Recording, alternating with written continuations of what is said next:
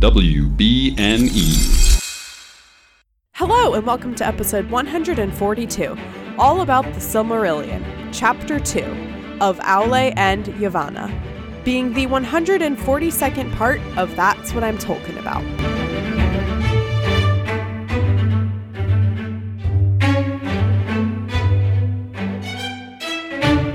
My name is Mary Clay. If that's too complicated for you, just call me MC. I've been experiencing the world of J.R.R. Tolkien for the first time, and right now I am reading The Silmarillion, so you don't have to.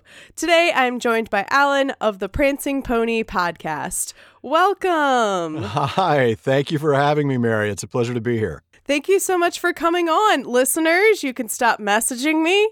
Uh, I have been, con- I've been, you know, in contact with Alan and Sean for several months now, um, mm-hmm. trying to get y'all to come on, and schedules are, yeah. you know, always difficult to coordinate, and you know, on your end and my end. Mostly and on ours, I'll confess. It's been no, tough. no, because it's also my end where I'm like, well, I don't really know what I'll be doing in a month from now, so I don't know what to tell you for what you could come on for. So, um, but we worked it out where Alan is on for this episode, and in the future, Sean will join at a later date. Mm-hmm. Um, so y'all could stop messaging me. I got them. Don't worry. I heard you loud and clear. I, I um, should have a disclaimer though. I haven't done a show without Sean, maybe ever.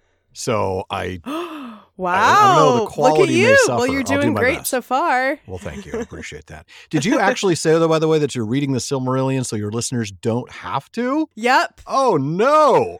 What are you well, doing? so a lot of uh, my listeners are the more casual fans okay. or the fans who um, are there are a few people who are experiencing it along with me. That's great. Um, and so there that. are a lot of people who are just intimidated by the Silmarillion. Understandable. Um, and also a lot of people who are just like, I'd like to know what's happening, but I also don't really want to hurt my brain while trying we want to figure a, a Cliff's. Notes version, huh?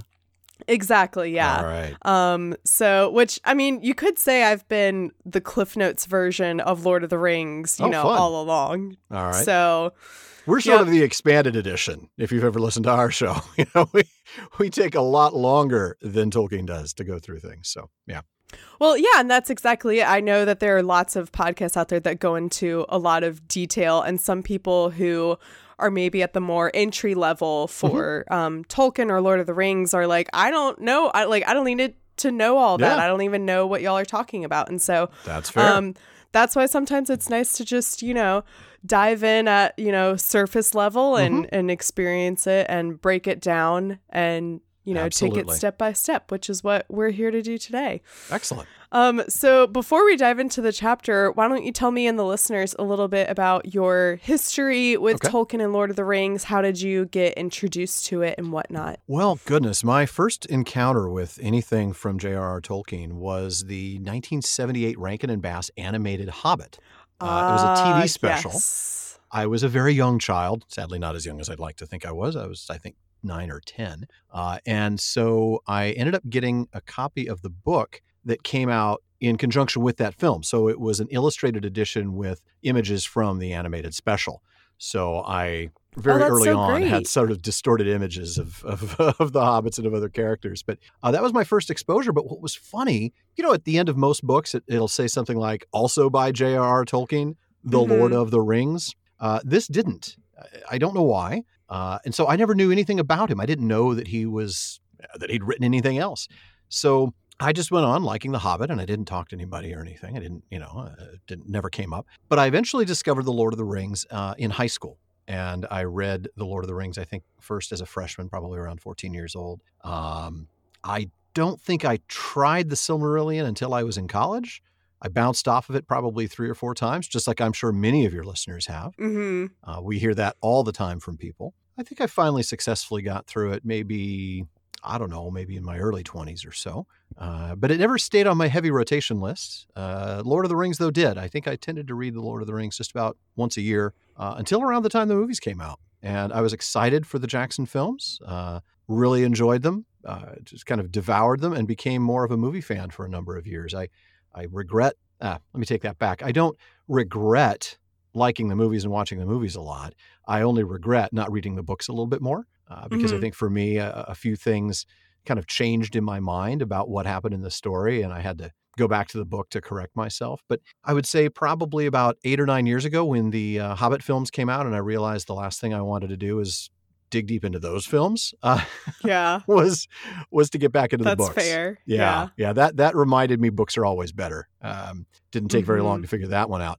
So I got back into the books and was reminded of how amazing they are and have never left. And a couple years later, that's when Sean and I started the Prancing Pony podcast back in 2016, which I can't believe we've been going for six years, but uh, it's been fantastic. We love it. That's really awesome. Yeah. That's so cool that there was a um that there was a, a like illustrated edition of The Hobbit that used the animated film Yeah. because I did cover the animated films. Oh, did you? Okay. And yeah, and what I loved about the the Hobbit is that it very much gave like, you know, storybook yes. um vibes you know Mhm. of like re of like enjoying this tale this you know fairy tale with your kids and your family and telling this story at bedtime and um the animation was yeah it was definitely unique but like i thought it was really beautifully done for the Mm-hmm. Yeah. time of course um so that's really cool that there was a a version that incorporated those illustrations Indeed, I still Um, have it actually. It's not the binding is kind of falling apart, so I don't look at it very often anymore. Yeah. but, uh, yeah. That's my my very first Tolkien book. Uh, got it back in 1978. So do the math. yeah. Well, that's re- that's really special, and now I'm gonna like go scour like Yeah. thrift stores or Yeah. something. Yeah, if you don't need a first find it. edition, it's actually pretty affordable when you can find one. Yeah. Yeah, that's really cool. Today we are going to jump into chapter two of Aule and Yavanna. I how do you how do you say Yeah. Ya- Aule and Yavanna. Anytime you have the, the two uh, the two consonants like that, the two ends back to back, and the same thing with uh, I'm trying to think of other examples off the top of my head, and I can't, of course. But whenever you have those two consonants, it's a longer. So it's Yavanna.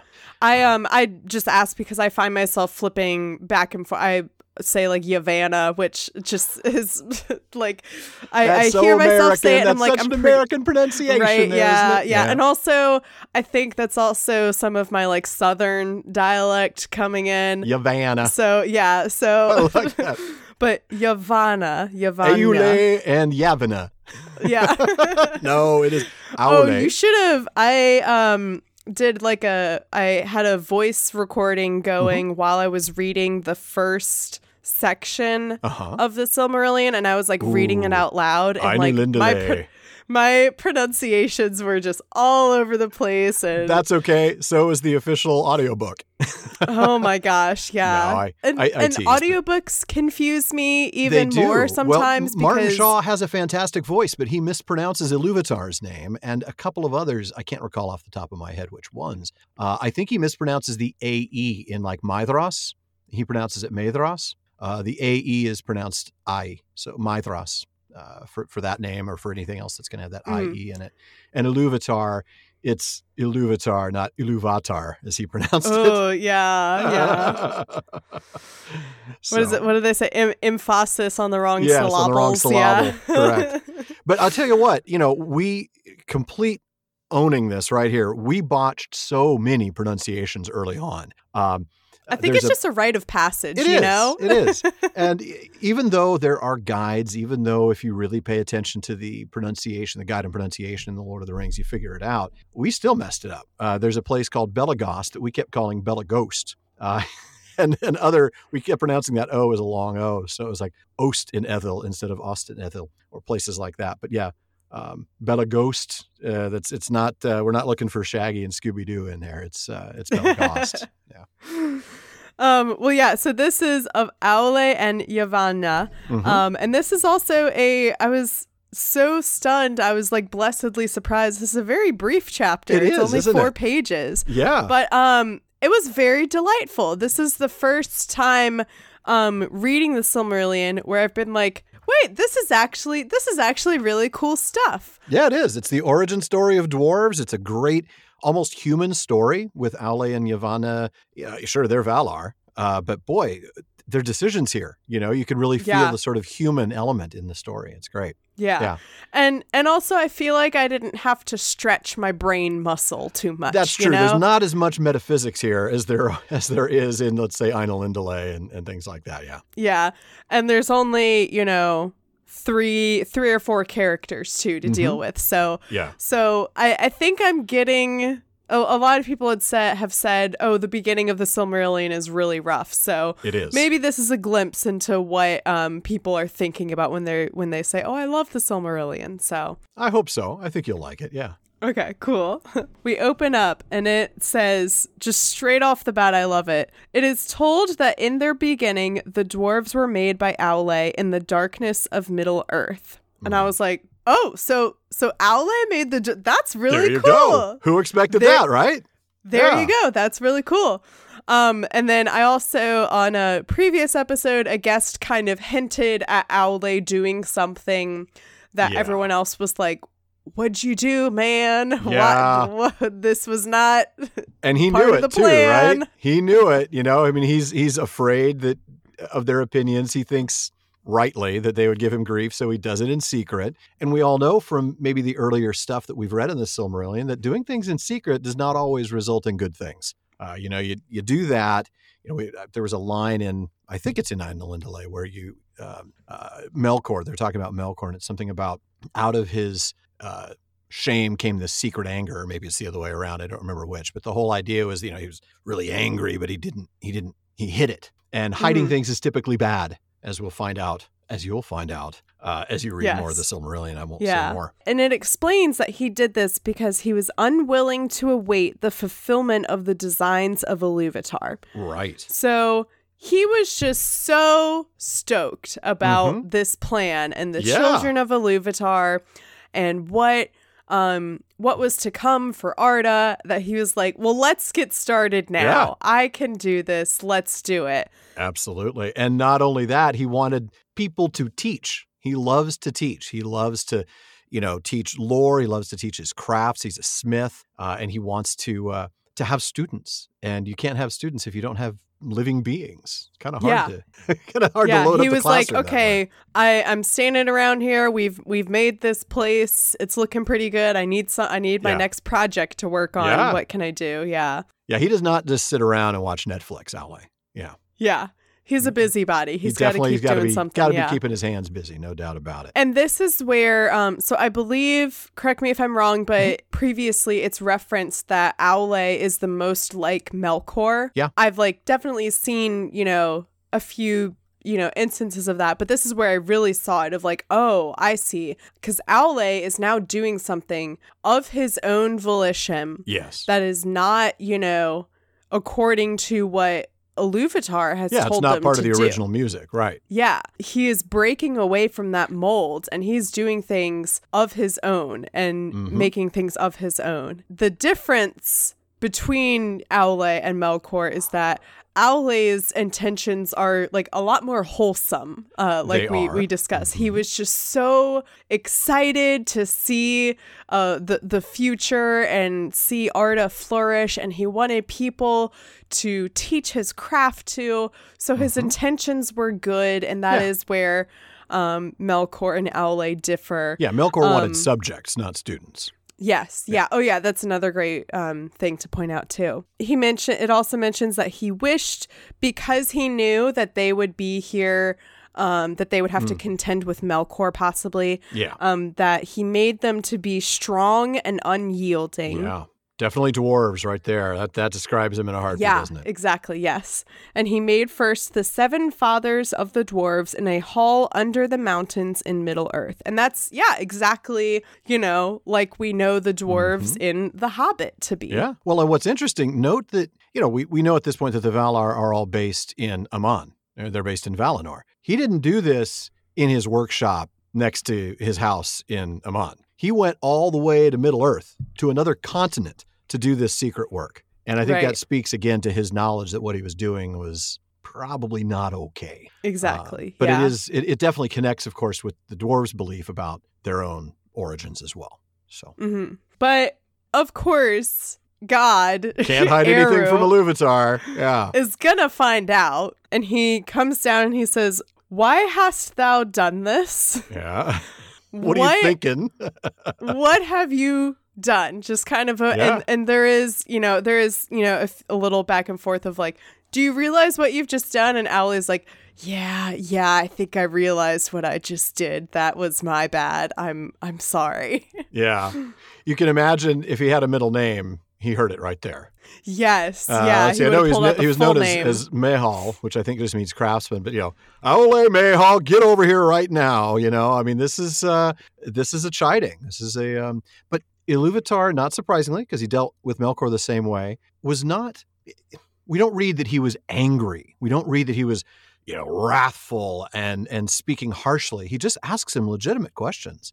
You know, why did you do this? Why Mhm. did you do this thing that you know is outside of your scope, right? Outside of not only your ability, but your authority, the right to do this thing. And then he reminds him why it's beyond his power, right? I created you. I gave you your own being, your own independence, right? We go back if, to uh, Ainulindale where we read about the secret fire, right? The flame imperishable. It's the heart of all things. That's that kind of a shorthand for independence or sentience or, or um, you know, being a, a, a being as opposed to, you know, a, an automaton, which Mhm. these would have been otherwise. And he tries to explain to him, this can't work, right? And if we let this stand, they're just going to be puppets. Is that what you wanted? Did son? Is that what you wanted? And I think that's really when you see the big difference between Melkor and Aule. It's not just in the motivations. That's a big difference. But the biggest difference is in their response to being Mhm. called on the carpet. Aule, I think the key word to describe Aule here is is humble. His Mhm. humility, his contrition, uh, his repentance, and his remorse are all absolutely what we needed to see from Melkor and didn't. And and this is sort of the the recipe for how Melkor should have done it. You know, Melkor as he should have been um, is is Aule in this regard. He's doing the right thing when confronted for having done the wrong thing. yeah. But I'm getting ahead of myself, which is what I do. So sorry. We'll get more to that no, in a no, minute. no. And of course, um, as someone who uh, is coming from a, a Christian background, this Mm-hmm. is also just super. I mean, Oh yeah. we've already seen a lot of similarities between the Silmarillion and the Bible. Oh, very much so. Yeah. a, a lot of people even told me like it's like reading the Bible, and it very much so Quite is. literally, not just the Yeah. story, but the language. Yeah, it's very, Yeah. Uh, you know, exalted language. Uh, Yes. Even even Iluvatar. You know, I mean, my thinking, I translate this immediately. What are you thinking about? What do you? What did you do this for? But you know, it's why hast thou done this? I mean, it, Yeah. it's very archaic language, and Tolkien uses that. Well, you know this because you've read The Lord of the Rings and you've read The Hobbit. He uses language so carefully. This isn't an accident, right? This is intentional. This is designed to create a sense of of ancientry, of mythicness. Um, Mhm. This is above kind of the epic level, right? The Lord of the Rings is more of an epic, whereas The Hobbit is just like a, a, a real simple adventure, almost a, Mhm. a fairy tale kid story. But then you get into the Silmarillion, and it's even a level higher than that, and it's it's this more of a mythic tale rather than an epic tale. At least at the beginning, you get into more epics when you get to like Beren and Luthien and Turin Turambar. But I'll let you get there on your own. yeah. Um, but yeah, this story is just so reminiscent of a lot of Mhm. a lot of times in the Bible where people have done something against God's will and they Yeah. try to hide it or or something and God comes down and confronts them about it. King David Um, comes to mind. I mean, that's the first character. I don't. We didn't talk about that on the show because we we couldn't avoid all comparisons to religious stuff, but we don't go into that because we're we're not both from that worldview. So we sort of Yeah. keep it very neutral. But yeah, I mean, the first thing I'm thinking of is is David, who you know, when he's finally called down on the carpet, he recognizes it and he he pays a price, but he gets it right. Yeah, and I was just thinking of just like the first story of the Bible of Oh, Adam yeah. and Eve Adam with and Eve. with the apple of, you know, they eat the apple, they know that they were not supposed to. What are you thinking, Adam? What did you do that for? Yeah, course, and and he, he- he didn't do what comes did. down. Adam points to Eve and says it was her fault. Yes, you know, like I, I- I can't yeah. imagine Yavanna being very pleased with that if Aule went that route here. Uh, uh, I made these dwarves because Yavanna wanted some company. Yeah, Mm, no, no, that wouldn't have flown. Doesn't fly. Yeah, yeah. But you're right. There's a lot of parallels there, no doubt about it. Yeah. And much like in a lot of the stories of the Bible, if listeners are at all familiar, Iluvatar shows compassion Yes. for Aule. Mhm. And rather than um, punishing him, he, he does say, like, do you not do you not realize what you've done? You've created these people out of your own being. That means they you are going to have to control them and if you are not paying attention to them Right. at all times, they'll just sit there and do nothing. Like that's Yeah. not a life No. for these things to have. You and Aule is like, "Okay, I I get it. I'll I'll destroy it. I see Right. what I've done." he repents. Um yeah. He says, I'll- I'll okay, I'm going to destroy this work because you're right. It was the wrong thing to do. Yeah. And as he raises his hammer to destroy them, Oh, um, man. uh, Iluvatar sees them flinch, and Iluvatar, and also just kind of the action of Aule being willing to destroy it, um, says, "Okay, we don't have to do that. That's Yeah. fine. Thank you for you. You learned your lesson.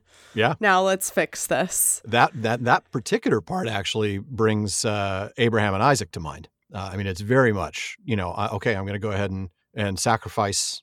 You know, I'm going to go ahead and and do what you told me. You, you told me to destroy him. You told me to kill him. I'm going to do it. And then he stops him and says, "No, you don't have to. You've shown that you would, and that's all I needed to know." And here we see the same thing. You know, Iluvatar chides him, and I, I do have to say, you know, I, I don't want to skip much because, or I don't want to go backwards over much, I should say, uh, because I know we we have a time limit to some extent. But I love the rationale that Aule gives, and that's really important because I don't know how much of of Tolkien's non Middle Earth stuff you've read. Have you ever read his essay on fairy stories? No, I haven't. Okay. I'm going to recommend that, but take your time. Uh, get around to it when you do. There are some really key concepts that he talks about in there. And one of them is this idea of subcreation. And Tolkien, in a, in a poem called Mythopoeia, he also talks about that as well. You can find both of those in Tree and Leaf, which is its own volume that has both those pieces in it. He talks about this subcreative urge that we all have. Specifically, that we are made by a creator and therefore we have the urge to create as well. That's where it Mm. comes from, in other words. And here we see that reflected in his story of, of Aule. So Aule, made by a maker, therefore has the urge to make his uh, as well. And that's what he says, right? The making of things is in my heart from my own making by thee. So he's telling Iluvatar, you made me with this subcreative urge, and so I'm I'm fulfilling it by doing this. And, he still goes on to say, look, it was wrong, and that's when we get to the the the, the sledgehammer bit. I just keep he- hearing uh, Peter Gabriel in the background. Um, sorry, I don't know if your audience gets the '80s music references like ours does, but there will um, be people out there; they'll get it. Anyway but uh, yeah so I, I just wanted to point that out because it's really important conceptually Yeah. to tolkien's subcreation uh, because of course he is himself a subcreator tolkien you know i mean he created this entire world and populated it with you know a, a kind of an analog if you will to god in Iluvatar and then to these these angelic beings with the valar and he's created this world that isn't an allegory and he's very clear to make it so it is not an allegory but he's always said that it's a world that you can believe in if you also believe this right it's consistent with his own worldview so uh, i think that's a particularly important bit right there and i didn't want to didn't want to skip that for your listeners No, yeah, that was really cool. Yeah, thank you for pointing that out. Iluvatar stops Aule from destroying them and says, Dost thou not see that these things have now a life of their own and speak with their own voices? mm-hmm. So he's like, Well, now you can't kill him because they're alive. Well, right, yeah.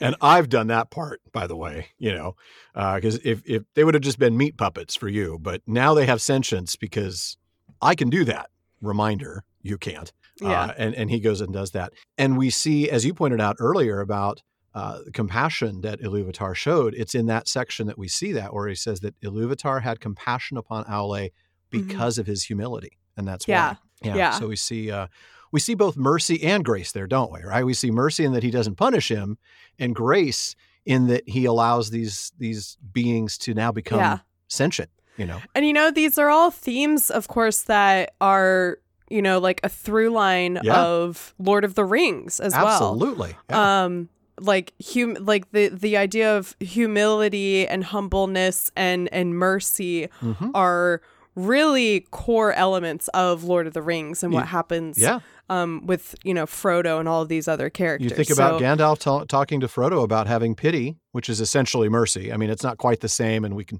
get Yeah. into the etymologies, but the idea, of course, of, of of having sorrow and not doing the thing that is deserved, right? Maybe Gollum deserves death, but Mhm. we're going to show him mercy. We're going to show him pity and not do that. Uh, yeah, you're right. Uh, mercy and grace are are through lines through the entire legendarium. Absolutely. Mhm, Yeah. So Iluvatar's like, okay, you can keep, you know, you can keep the puppy, Yeah, the stray exactly. puppy that you found The dwarf shaped puppy the with the funny beard. Yeah. yeah, you could keep it, but um, this is still not in my vision. Right. The elves, I've already, ca- I've already named the elves the firstborn, so right. they have can't to be the exactly call firstborn. them anything other than the firstborn now. Right. So we're gonna put these guys in a sleep, and Yeah. we will wake them up when uh, the elves and men have come to Middle Earth, and then they can be a part of this land. Yeah. But he says, "But when the time comes, I will awaken them, Right. and they shall be to thee as children.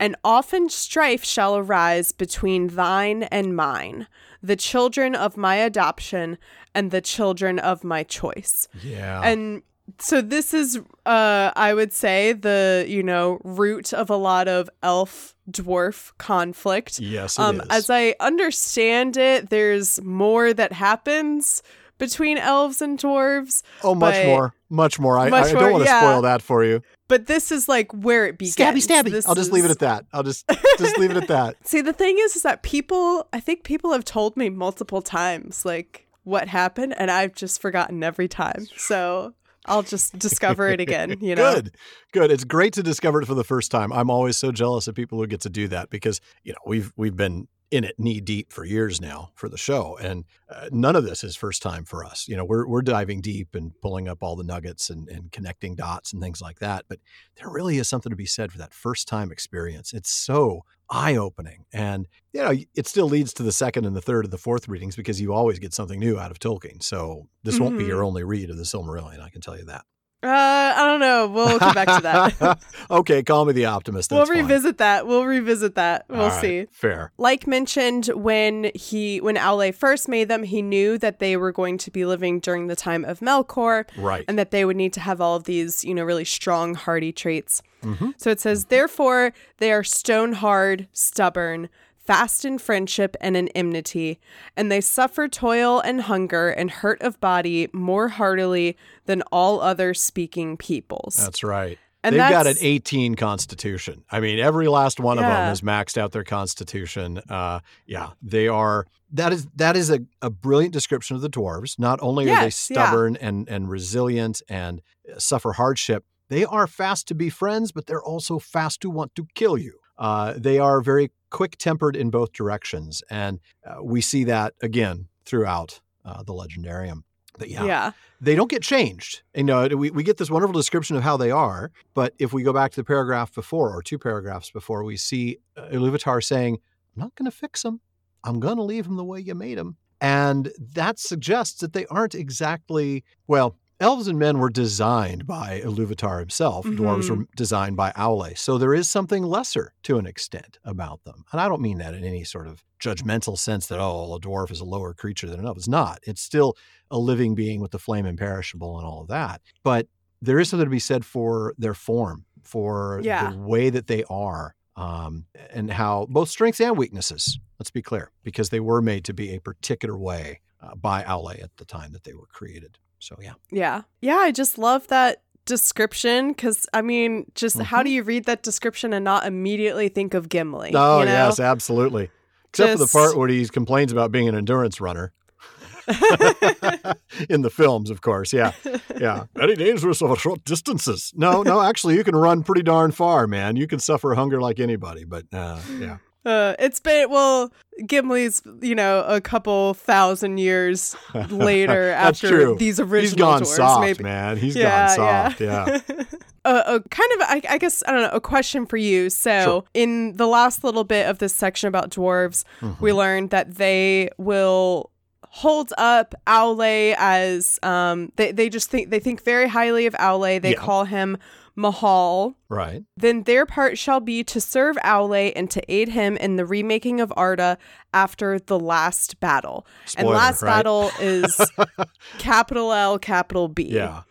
Um, is this like supposedly the like battle at the Black Gates where like all of humanity is possibly about to end as Frodo is destroying or not destroying the ring?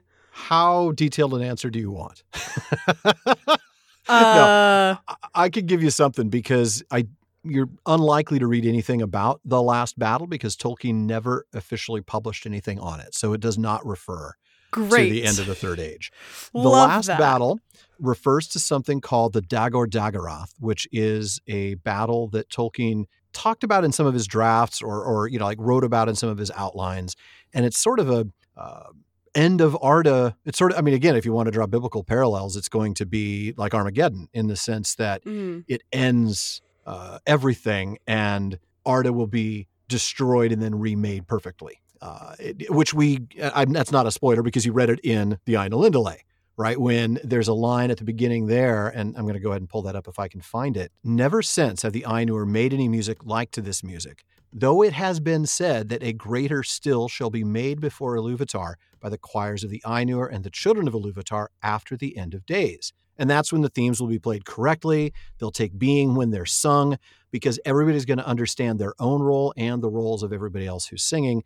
And Iluvatar is going to give to their thoughts the secret fire being well pleased. So that's alluding to the remaking of Arda uh, after the last battle. But that's stuff that Tolkien never wrote. So there's nothing really there. There's no there there, if I can put it that way. Uh, and that's why I don't feel like I'm giving you any spoilers to say that. Uh, Okay. But yeah. You know, um, for a guy who, uh, in his first book had the main character just be knocked out in the middle of a battle and then woke up and it was over, yeah. it doesn't surprise me that he never really got to writing the last the last battle. battle. Yeah. Well, we He's do like, know "Ah, we do know later." a few things that are supposed to happen, but those would be spoilers because they involve characters you haven't yet met in the Silmarillion. Ooh, okay. So come back to me when you're done with the Silmarillion, and we can talk about the Dagor Dagorath.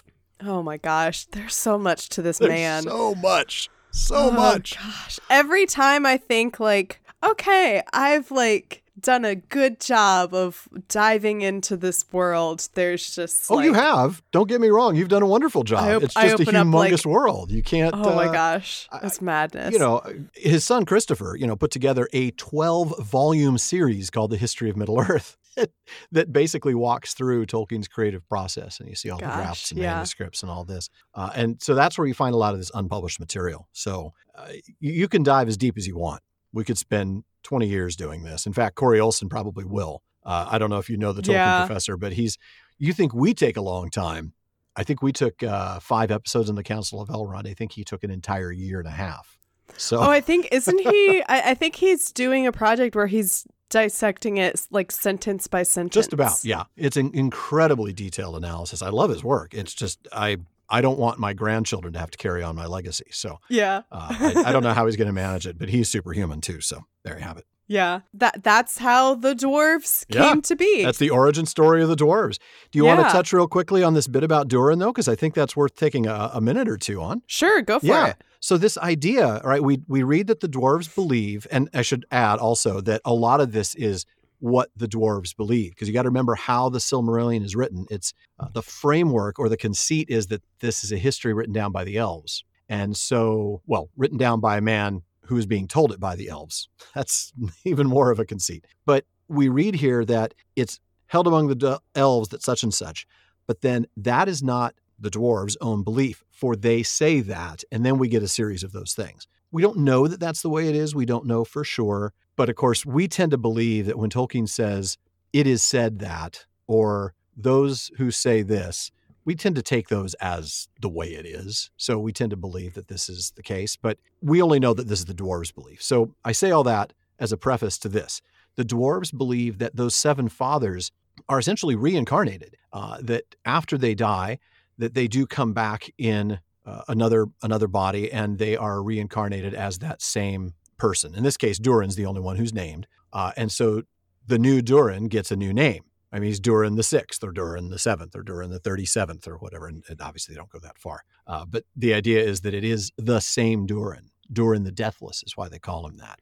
Uh, we don't get to meet the other houses of the dwarves, the other six fathers of the dwarves and their descendants. Uh, there's some things mentioned about them in the histories of Middle Earth, but that's about it. Uh, all we know is of Durin's line. So, This might be a bit of a loaded question. uh oh. Um, given that for the um Amazon Prime series, there's this uh, new character, a dwarven queen. Yes. Do we think? I, I think uh, they've said her name is Odessa, possibly. I think I don't remember. What I could have look it up. totally made that up. I don't know where I would have pulled that out of my brain from. No, I can't remember her name, but it's not it. Well, whatever Princess her Disa. name is. Disa. D Disa- I S A. that- that's it. Okay, Odessa. I knew there was a. I get why you said that. All right. There we go. Is it since we don't? Is it that we don't meet, or we don't know who these six other fathers of the dwarves are? They are mentioned as different houses. Uh, that is to say, entirely different places in Middle Earth. We Okay. never meet them. So she would be of the House of Durin. She's just Oh, okay. I was like, so is she one of the other six? But she is of the House of Durin. she's of the House of Durin, presumably. okay. Well, I mean, there goes that. because we've never we've never met a dwarf who's not of Durin's line. I mean, it, literally, that's all we get uh, in Mm. in in the Lord of the Rings uh, and the Hobbit. So okay. Well, then never mind. we don't know who any of the other dwarven fathers are outside Okay. of uh, an obscure text in the history of Middle Earth. got it. Got it. So, um, then Owlette, remember how he hid all of oh this? Oh, yes, I do, and so does Yavanna. So he goes home and talks to his wife Yavanna, Uh huh. who reminder for everyone. Let me flip back in my notes and Mhm. double check. Um, Yavanna is uh, I equated her to like a master gardener Yeah. type person. That's a good comparison. Um, she is of nature essentially. N- not just plants, but also living beings. The the deer and the animals, and you know all of that. Those are all her her critters too. So it's critters and Yeah. and plants. And he's like, "Hey, so uh, by the way." How was I your day, kind honey? of Uh, made way, a, a new race of people without telling anyone, and Yeah. Iluvatar found out, and um, it's fine now. But uh, I'm grounded, but yeah. yeah, that would be a conversation I would have loved to have heard. All we get in the text is he opened his mind to Yavanna and told her of all that had come to pass. Yeah, yeah, I would have loved to hear more of that to too. hear that conversation. also, just because that's such a that is such a uh, now I'm not one to um play into like gender stereotypes of like husband and wife and whatever, but right. that is such a like modern stereotypical conflict between man and wife yeah, that the husband is, isn't like it? it's every episode ever of home improvement yeah, it really is. Er? oh I my gosh I could totally, I could totally hear Aule Aule is. Tim Taylor is Tim the. Toolman oh Taylor Oh my gosh. Oh, oh, that's terrible. I'm never going to get that image out of my head. you're welcome there you go that's brilliant. I love oh it. Oh my gosh More power. Hmm. yeah Man, that's absolutely true, though. oh my Yeah. gosh so and Iluvatar is what's their neighbor Wilson Wilson, who always hides just looking behind over the fence. What do you think you're doing there? providing neighbor? guidance and Oh, that's great. I don't think I've thought about the show Home Improvement in years. I know I haven't either. I that's it's that's I'm pulling up things from the dusty archives of my mind trying to remember that That's show. so funny. That's hilarious. Anyway, so yeah, so they come, they they have this conversation about what Aule did. Oh yes, they do. Yavanna's not pleased. She, oh no, no, she's not. um, she is like, wow, Eru let you off like real nice. That could have been bad. Yeah, She says he is merciful. yeah, yeah. Understatement of the year, I think. I think so. I think she might have delivered it with a little sarcasm. Eru was. Yeah. you know, or, or a little bit of something, a little bit of snark. Yeah. Um, and she says, Yet because thou hits hittest blah, yet because thou hiddest this thought from me until its achievement, thy children will have little love for the things of my love. Yeah, They will love first the things made by their own hands, as doth their father. Yep. They will delve in the earth, and the things that grow and live upon the earth they will not heed. Many a tree shall feel the bite of their iron without pity. yeah. Boy, that's uh, how much of that is prophetic in the sense that she knows this is going to be the case. How much of it is almost um, words with power, right? That she's making it that way. That Yeah. she's she's saying, okay, you know, I, I'm. I think it's more the, the previous. I think it's more. I, I recognize that this is going to be the case because they're going to be like you, stubborn, uh, not really caring about the things I like, I could just see this conversation. You're right. It is a very Yeah. stereotypical. Uh, without getting into the gender roles, it's it's very stereotypical, uh, and and I can I can see this conversation going down quite realistically. Yeah. they will love the things made by their own hands, as as do you, Aule. You know, Aule's the craftsman. Remember why he wanted to make them? He wanted to make them so he could teach them how to do crafts. He's the ultimate shop teacher and you know he's he's not particularly interested in uh, in home ec or in uh, in in the gardening program. He's interested Yeah. in shop, and he wants to Mhm. teach them how to deal with rocks and metals and things like that.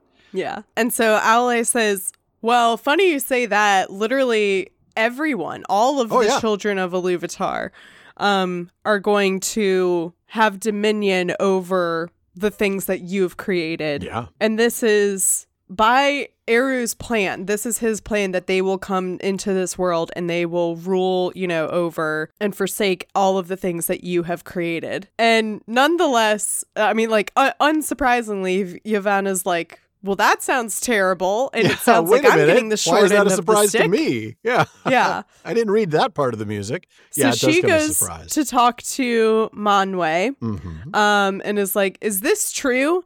When um, is this true that the children, when they come, shall have dominion over all the things of my labor to do as they to do as they will therewith?" Yeah, And Manwë says, "Yes, it is true." This is the part that I was a little confused about. He says, "But why dost thou ask? For thou hast no need of the teaching of Aule." of course you picked the one sentence I couldn't quite figure out there either. Uh, is he just like? Well, why does it matter to you? Because you're not supposed to know this anyway. I think this is a tough one. This is one that, that Sean and I kind of wrestle with. Like, what does he mean here? Why dost thou ask? For thou hadst no need of the teaching of Aule? Um, eh, I'm not certain. And I hate saying that, but I'm not uh, a 100% That's certain. okay. I think it may be more along the lines of, why are you asking me? Why didn't you ask Aule who knows this? I mean, Yeah, that could be it too. Aule told you this and could tell you more about it. You didn't have to come ask me that. Um, but I, I think, and, and I think we get a clue to that that reason, or that that's how I read that question by the following answer, and it's because Manwë can do something about it, whereas Aule couldn't. yeah. You know, her, her heart is anxious. She's you know very concerned about what might happen. Um, I do like, and I, I'm just going to go back to it real briefly. Uh, one of the things that a couple of things that Aule said when he was answering her question or responding to her comment about how the dwarves won't like my stuff very much. Uh, he points out that the other children are going to come and they're going to need your resources because they're going to eat and they're going to build. It's not that they're going to do this out of uh, cruelty or out of a Destruction sense of destruction Yeah. That this is how they're going to create their existence. They're going to build their buildings, so they're going to need your wood. They're going to need to eat, so they're going to need your your plants and your animals. Uh, and and even though these things all have a value and would have value even if there were no elves or men or even dwarves, they are going to end up having dominion. And uh, but hopefully with some respect and with some thanks.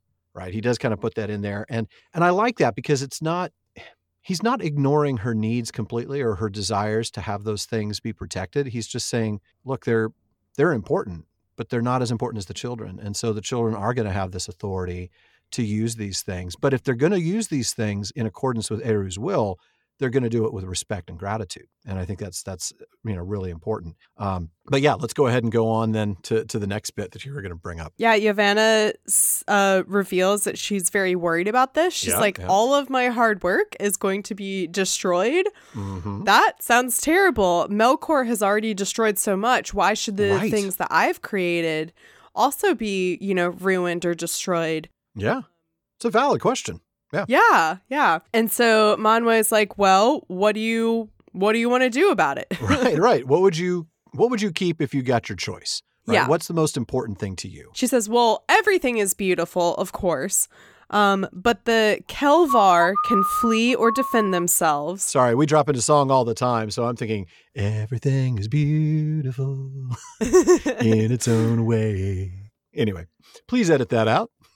Are the no, I'm gonna leave it in. Oh, great! Even uh, even my singing makes another show wonderful. All right. Are the am I correct in assuming that Kelvar is like critters and Yeah, animals. Animals. Yeah. Okay. This is the fauna and the flora, right? So Okay, the, yeah. the, the Kelvar are the fauna and the Olvar. Yeah, so she says the Kelvar can flee or defend themselves, whereas the Olvar cannot. right. So Plants. trees and Yeah, plants and whatnot. shrubs, flowers, trees. Yeah. So then she says something that I was like, amazing, Oh, awesome, yeah. Yeah. perfect. It She really says- is perfect, isn't it? So I see in my thought, would that the trees might speak on behalf of all things that have roots Yeah. and punish those that wrong them. You've read The Lord of the Rings. What's she talking about right there? She's talking about Ents. She's talking about Mm, Treebeard. Don't be so hasty. But but you're right. I love this because the Ents the Ents are one of my favorite parts of Lord of the Rings. Absolutely.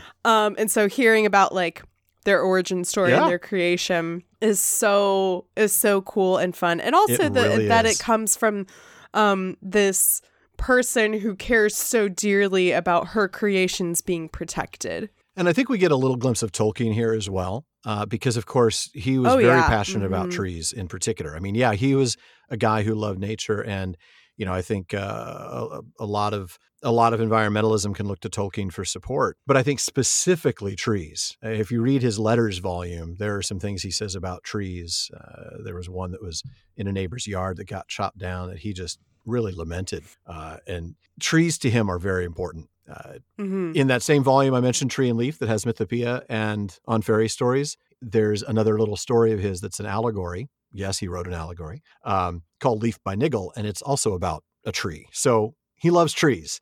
So it's not a surprise to see Yavanna uh, talking about how important trees are and would that Yeah. the trees could right these wrongs. I love it. It's great. Yeah, yeah. Manwe's like, okay, let me think about this. Yeah. I'll get back to you. Yeah, and let me go talk to the to the man upstairs. Quite literally. Yeah. Yeah. He's like, let me go, let me go have a chat with God. And so he and Iluvatar kind of work it out, and Iluvatar Yeah. shows him that in the song, in the music, the idea of Ents was there to begin with. Yeah. He just maybe hadn't seen it Right. quite yet. So Iluvatar shows him Mhm. that yes, this is absolutely in the plan. This can be done. So he comes back and tells Yavanna this. This is okay. This is also where I get a little bit of confused. So Sure. he so he says yes, absolutely. We can have the Ents." and um they will be the protectors of the forest and everything. Then it says, "Did not thy thought and mine also meet?" Yeah. so that we took wing together like great birds that soar above the clouds. That also shall come to be by the heed of Iluvatar, and before the children awake, there shall go forth with wings like the wind the eagles of the lords of the west. Yes. So are they also creating story. The eagles? the sentient eagles, right? The ones that everybody says Yeah, should have like- flown the ring to, to Mount Doom. yeah, yeah, yeah, the Yeah, giant ones. the giant ones that Gandalf talk. rides. Yeah. Thorondor and all of those guys. Yeah, these are them. Okay, Uh, so I didn't totally, you know, read into that or No, anything. you were absolutely right. They are. great. If if the Ents are the ones protecting uh, the trees, then in theory the the eagles are the ones who uh, perhaps protect uh, some of the animal life. I don't know that they do that quite the way the Ents shepherd the trees. Uh, as we know, eagles will will dive down and grab a sheep, so the Beornings aren't too much uh, aren't, aren't too big a fan. But um, yeah, they are definitely a higher level of being than just creatures. You know, they they have, as the text says here, uh, that the thought of Yavanna will awake, and it will summon spirits from afar, and they will go among the Kelvar. So that's going to be uh, the eagles, and the Mhm. Olvar, and that's going to be the Ents, and some will dwell therein, and their just anger shall be feared. Yeah, Amazing. isn't so it? Cool. So we've got the origin story for the dwarves, the Ents, and the eagles, all in like a four-page chapter. yeah, Brilliant. absolutely so cool. And also what I find really cool about um what Yavanna has done here Yeah. is that we have the Ents who are these, you know, protectors and guardians on land. Mhm. And then meanwhile you have the eagles who Oh, yeah. Up in Yep. the skies in the mountains where the Ents cannot go. Right. So we're getting all our, you know, grounds covered basically. Yes, we are. And Ulmo's like, yeah, what about over here, man? You know, Ulmo, Ulmo's got the sea, and he's like, uh, what, what do I get? Do I get any like magic fish? Anyway, no, he doesn't. Maybe later. Maybe later, bro. so she's pleased with this. She Yes. feels good about this. Mhm. So she goes home to Aule. She says, Eru is bountiful. Now let thy children beware, for there shall walk a power in the forest whose wrath they will arouse at their peril. And Mhm. Aule is at his like workbench, you know, Yep, yep. whatever. he's doing And he his thing. stops and kind of maybe looks at her and says, Nonetheless, they will have need of wood. And he went on with his smith work. Yeah. Oh man, I got so many jokes there, but no. That's yeah. That's pretty cold That for, pretty for him to just like she was so disheartened to hear that the things that she was creating would be um used Yeah. and yeah. you know ruined or destroyed in some manner and then she came back and was so excited to share and was like this is great isn't this great and Aule is just like well people are Still still, gonna gonna have to cut down your trees yeah, I mean, I this is another one of those moments where I really wish I could see the actual conversation. I mean, is Yavanna coming back on? Oh, Eru is so bountiful. Uh, Let you should really warn your kids because now there's going to be this danger in the forest. Or is she like, Eru's bountiful, man? I mean, you know, you thought he was great to you. I said he was merciful to you. Eru's bountiful to me. Uh, let thy children beware, Aule. Yeah, you. I'm talking to you. You know, I mean, who knows? You know, was she being snarky or was she being like, yeah like just revealing her heart? I don't know. Uh, but I do think it's it's interesting that she comes back and he's in his smithy pouring molten metal into a mold. So he's he's busy working. I think he's just kind of blowing her off. Nonetheless, they'll Yeah. the wood. yeah Yeah, you won't. And that's where the chapter ends. Yeah, very like yeah. sudden end. Boom, cut, fade to black. Yeah. yeah. I don't think we need to see the argument that happens after that. That that's private. Yeah. that, that's uh yeah. I hope let's just say I hope that in his smithy he's got a nice cozy bed because he's probably spending Uh-oh. the night there. Yeah, It's- I, I think you're right about that. This yeah. is the man cave and he's stuck in the man cave for a while. Yeah. Well, yeah, that is the end of the chapter. It is, you're Um, right. Are there is there anything that we glossed over or anything that you wanted to like go back and point out or or Let's see. um, Th- there might have been a couple of elaborate on? Uh, you know, we talked about oh, about Manwë and Iluvatar's conversation, right? When Manwë went Mm-hmm. to Iluvatar to figure out what was going on, and we get some more details about how things take place, right? Uh, the vision was renewed; it was not now remote. For Manwë, it was himself within it, and yet he saw that all was upheld by the hand of Iluvatar, and the hand entered in, and from it came forth many wonders that had until then been hidden from him in the hearts of the Ainur. I think that points to this idea that we will see uh, the intervention of Iluvatar, the hand of Iluvatar, if you will, coming into play in key moments in the stories. Uh, I think, for example, we could point to Bilbo's finding of the ring as perhaps a, a moment Mm. where the hand of Iluvatar kind of came in and gave a little nudge. Certainly, Gollum falling off the edge of the precipice in Mount Doom, very much a hand of Iluvatar moment. Uh, oh, yeah, you know, interesting to think about. where yeah. where we start to see little nudges because you know one of the things that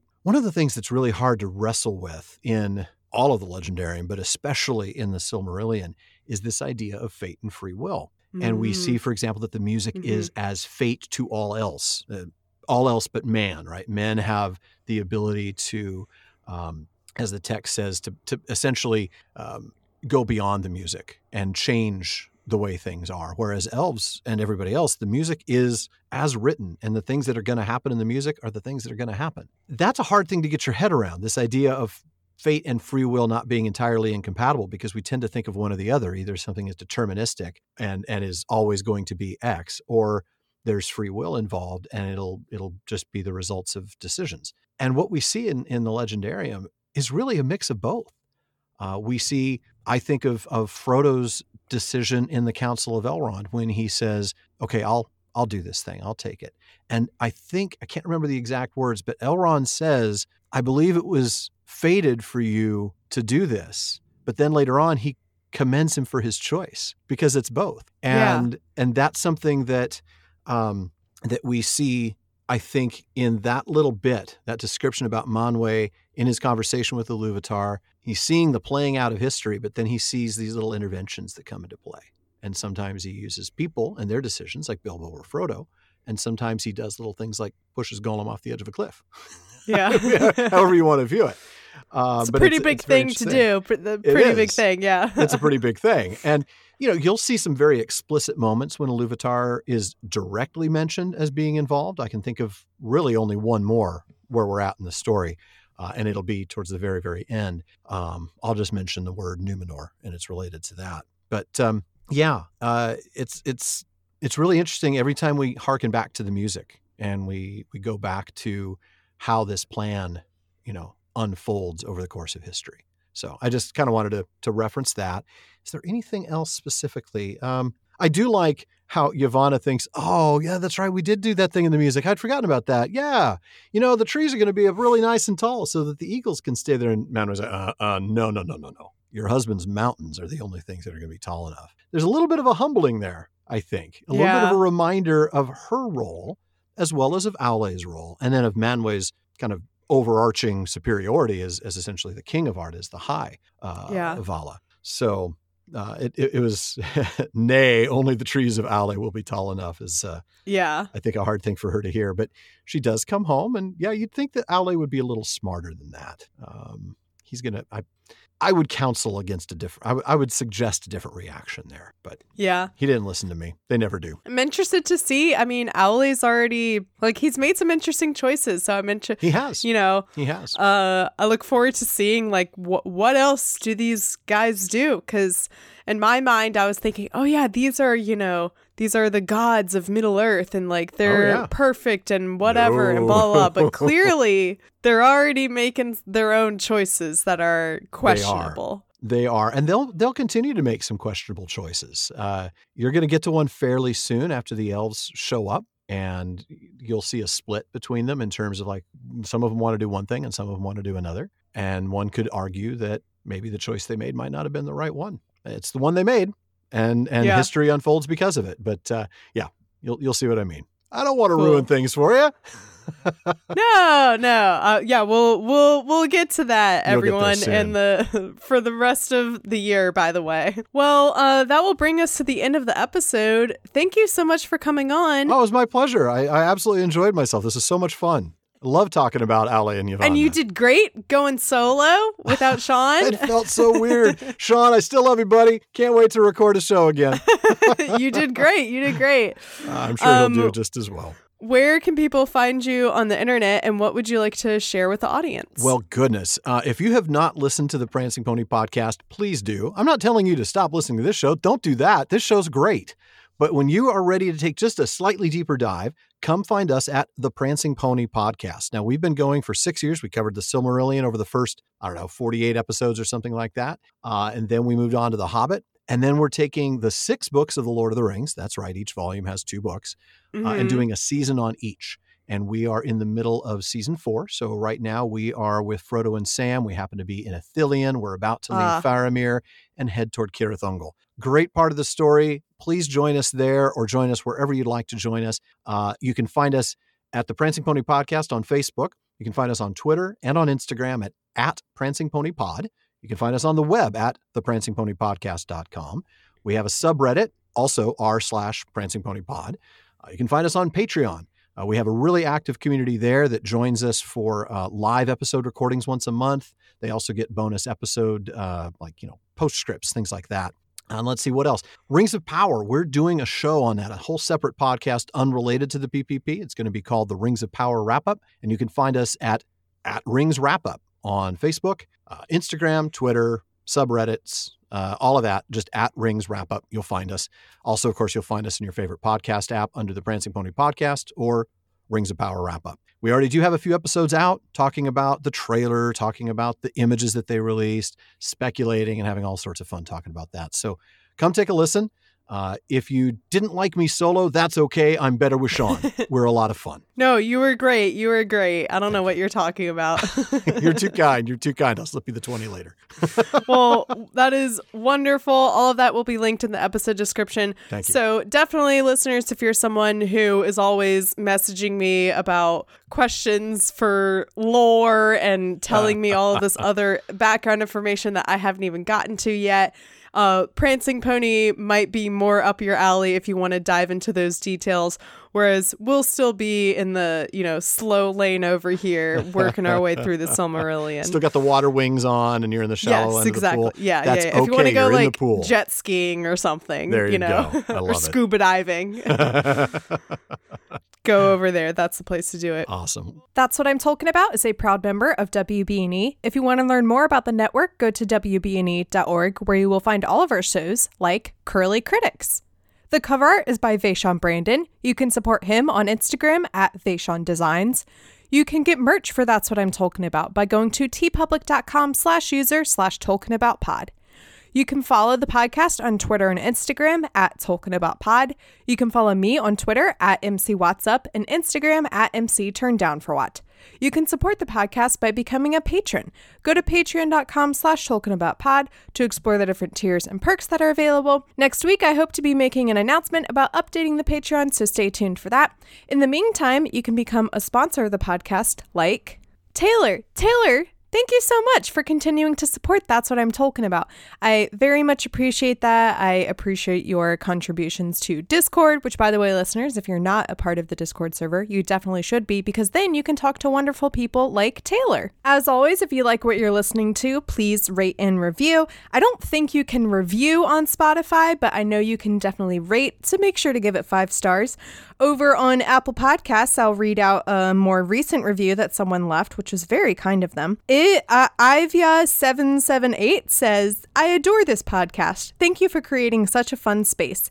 Easy to follow and also hilarious takes on Tolkien.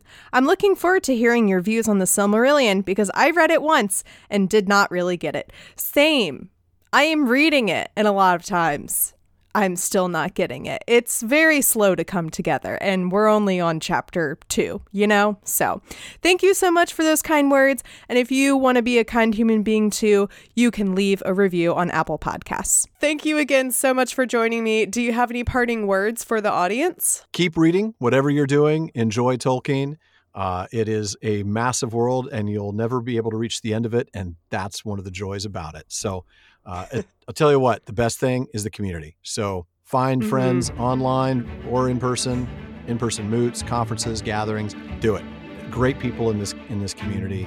Uh, probably the best fandom, and I've been in a lot of different internet fandoms. So far, this is the best one. And that's what I'm talking about.